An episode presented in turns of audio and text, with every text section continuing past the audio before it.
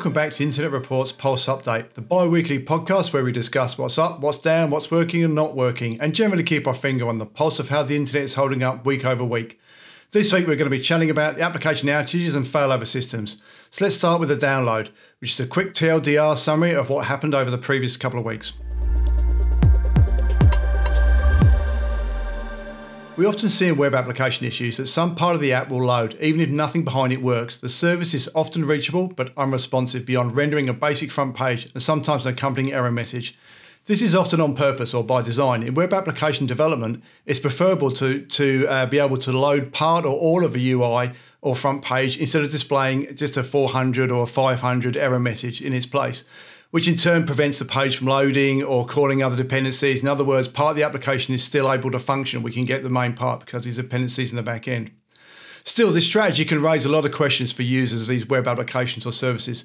Just because some parts of an app are uh, available or doesn't mean the entire thing is actually functional. Now, we saw this play out uh, a number of times over the past fortnight. In Australia, the uh, CBA, the Commonwealth Bank of Australia, one of the country's largest banks, experienced a near full day outage uh, of its digital properties, such as your online banking. The problem left customers unable to transact or even view their bank balances, which displayed as zero dollars uh, in, in many reported instances.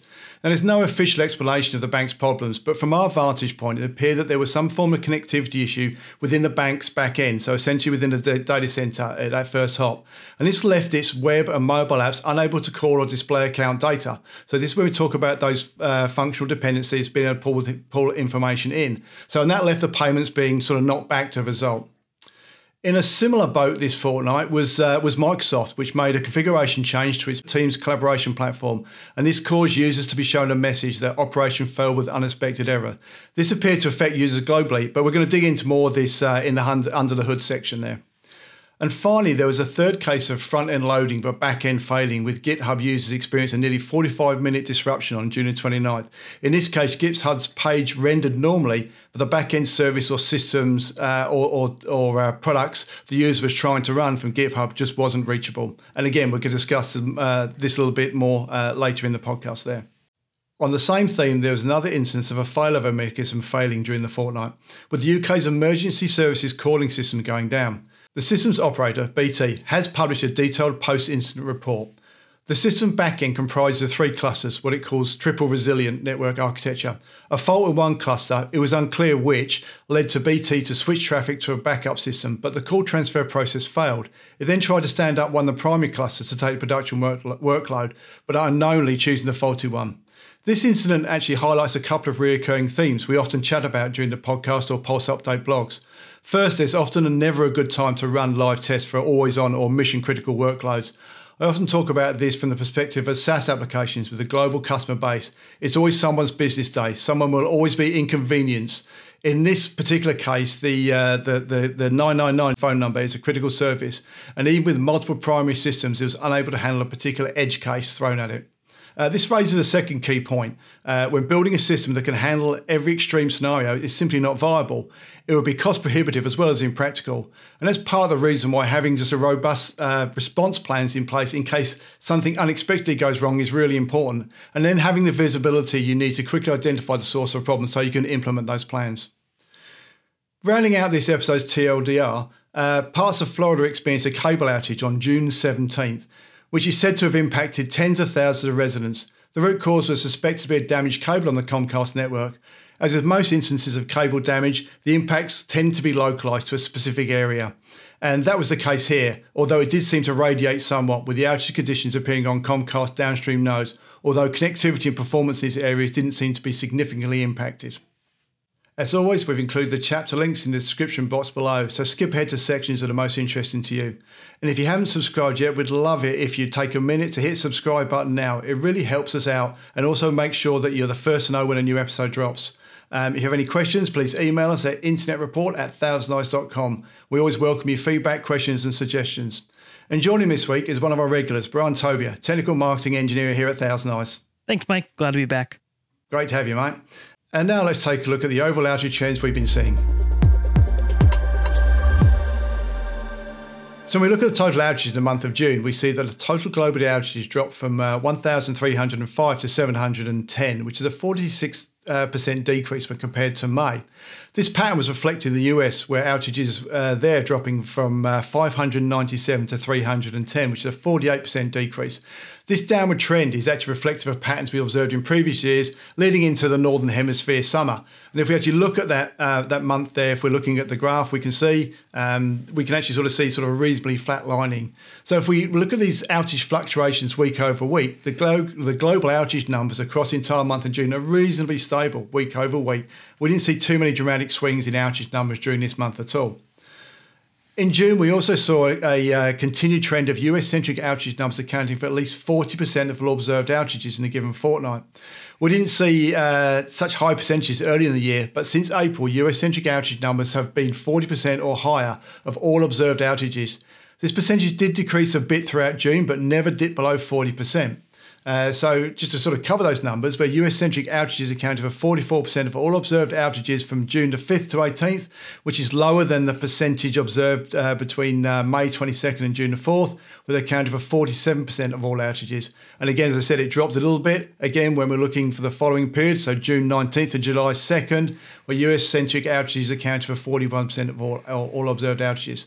This kind of goes in line with what we've actually seen with the numbers dropping. Um, and again, we didn't really see sort of too much global impact from these network outages. A lot of the time of day where they're occurring was sort of outside of business hours. And as we've talked about in previous episodes, we didn't see this radiation of, uh, of, of, problems or outages sort of impacting sort of too far down the stream there. So, uh, in all in all, although the numbers were sort of uh, they're up, we look from year over year, they're also uh, uh, fairly stable as we go into June. So that's the numbers we're actually looking at for this week. So with that, let's take a look under the hood. All right, so the first outage you want to look at is that Microsoft Teams outage. Um, on June 28, Microsoft uh, made a configuration change to its Teams collaboration platform that caused users to be shown this message, which was operation failed with an unexpected error. And during the outage, users could still reach the front end of Teams, but the app uh, of the app, but they couldn't actually do anything beyond that point. Um, and what we want to do now is sort of just dive into that uh, to see what we saw within a, a, an actual test from Thousand Eyes. And uh, Brian, would you want to take us through that? Yeah, absolutely. For all you listening on audio only, we're jumping into the Thousand Eyes platform here, just showing example share link of the platform itself, just, just demonstrate some of the network tests that we were running during this event. Um, so that's kind of what we're showing here. And yeah, so this was an interesting one. As Mike was saying, you know, when when we saw the outage, it wasn't exactly, you know, the, the front end was still reachable, but if you looked at the actual services themselves, as shown in this test here, we then started seeing some dropouts and, uh, you know, some of the services not being reachable. So what, what you're seeing here is a page load test, which is actually where it tries to render the page as if it were a user trying to get to that page. And we we can see here from multiple viewpoints, the actual uh, objects on the page weren't actually loading. So there's a dip here on, along the timeline. You can see that the um, that the objects weren't actually returning. And then if we go to our waterfall view as well, we can see what was coming back, and that was that 500 error uh, that the application was actually returning. So it's pretty interesting to see that even though like the front end was reachable and you can connect to the application, we're seeing a lot of reliance now on microservices and different you know components being deployed. So now even though you can get to it, doesn't necessarily mean that it's actually functioning anymore. Yeah, that's interesting there. And then, you know the the because normally when we see a page load time drop down, you go, no, that's great. We dropped from whatever, two seconds down to 50 milliseconds and there. So if I was to look at that without any other context, I'd be going, great, my page load time's improved. But the fact yeah. then, as you say, that the components have dropped as well, we're going, okay, yeah. we're not loading all 20, 21 components, whatever has actually made that page up. Yeah, it, yeah, that's that's a great point. and yeah, sometimes it's a little misleading because you yeah you think better performance is got to be better, but actually in this case it, it wasn't actually wasn't there. And if we look over, we also have an HTTP view, which is just testing you know the HTTP response. We actually then also see you can see everything lit up in red here, and then we see those. If I go over the table view, we get our 500 responses. So that's exactly what it was seeing. You know when it was serving up that error in the application, that's actually what was coming through. So yeah, pretty interesting to see uh, the the drop in availability there due to the actual objects not coming back and the, and the services not uh, you know rendering the team's content.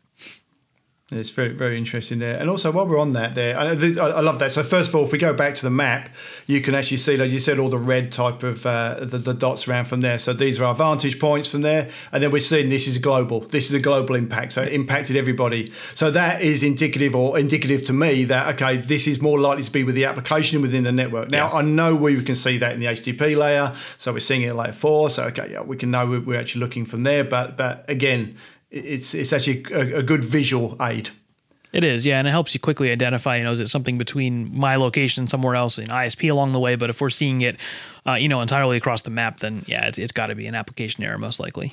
Yeah, that's right. It's not me, it's you type of uh, exactly. situation. so, so, we go there. The other one, let's, let's take a look at that, how that outage occurred as well. Uh, again, I'm you know, I'm big on patterns. I'm a very simple man, but I like this step. So we're looking at availability and we can see sort of steps. So so Microsoft told us that they um, uh, they did a configuration change. So I, I, think if we actually go from here, we can sort of see almost how that configuration change was implemented as we saw these steps coming down.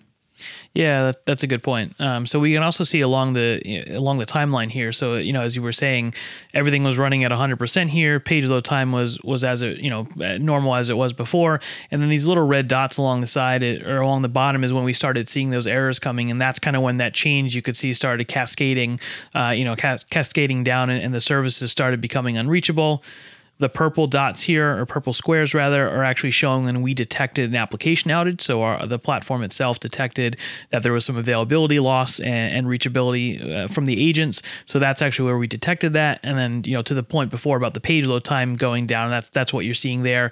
And then to the remediation efforts, once they identified it and they said that they actually rolled back that change to, to start recovering the service, you can see here where the green line starts going up again. That's where the agents started recovering. So whether it was, you know, they did it region by region or, you know, whatever their rollout was uh, for, you know, to, to undo that change, that's where we start seeing that upward trend and then getting back to 100% availability, which is when the outage was was over. Yeah, that's cool. And, and actually, you're right. They, I mean, and, uh, hindsight's wonderful thing. They told us it was a rollback, and we saw yeah. that. Like you said, you know, where they did region by region, but we could see as it comes through, we do it. The regions came, so what was red now became green in that that reverse order. So it was actually pretty exactly. cool to see. Yeah, absolutely. Yeah, that's cool. The, the other interesting thing about this is, and I know we're looking here at specific uh, uh, teams, um, uh, a test here, so we're looking at teams there, but also what we saw across the broader set when we're looking at the Thousand Eyes Internet Insights platform as a whole, we actually saw this was really only impacting teams itself. So you know, if we normally talk about, and we were talking about dependencies and uh, different architecture, we think about teams as part of the, um, or is included within the Microsoft uh, uh, 365 suite uh, from there, or a, a, a set of uh, uh, uh, products there. Um, and there's lots of aggregation points within that, so we're doing authentication. But this seems to be something very specific to Teams itself. Yeah, and it's interesting um, because, like you said, a lot of times we'll see whether it's a configuration change or something on the app side that all services will be unavailable, like Office 365, you know, just as a whole, or, or you know whatever provider it is. But yeah, this one seemed you know very specific to Teams, which again can kind of help you narrow down you know a specific application change where it wasn't like you know log into a platform, where it wasn't uh, you know a front end service. This was really just kind of a back end uh, configuration change for you know specifically for the Team service, which was interesting. Yeah, that, that's good. And just before we leave this, just a point, I actually really like the idea how you've got this shown here. so again, for the audio listeners, what we've been able to do is we've actually sort of been able to stack sort of uh, metrics against each other, so you can actually really truly correlate them together. So I can actually come straight through. You know, can see the page load time, and then look at the availability as well. Um, really, really cool view. Yeah, definitely helps with correlation. It does. All right, so thanks, Brian. That was actually really good. Now, sticking to that front end contactable uh, and loading, but some services not functioning, let's just discuss the GitHub outage. So, on June 29th, GitHub users experienced a nearly 45 minute disruption. In this case, GitHub's page rendered normally, uh, but the backend service, the systems, and products the users trying to run from the GitHub page were not responsive and appeared to be unreachable. Now, um, in this case, GitHub have provided a quite a detailed post-incident report where they go through um, and where they've stated that they were testing a new failover mechanism uh, that had a network path configuration issue that prevented it from uh, uh, properly functioning. Now, this actually caused issues uh, with internet co- connectivity to, to, GitHub. So, differing, as we saw, Brian, within the, the Microsoft Teams, we said it was the application. This was actually impacting the applications.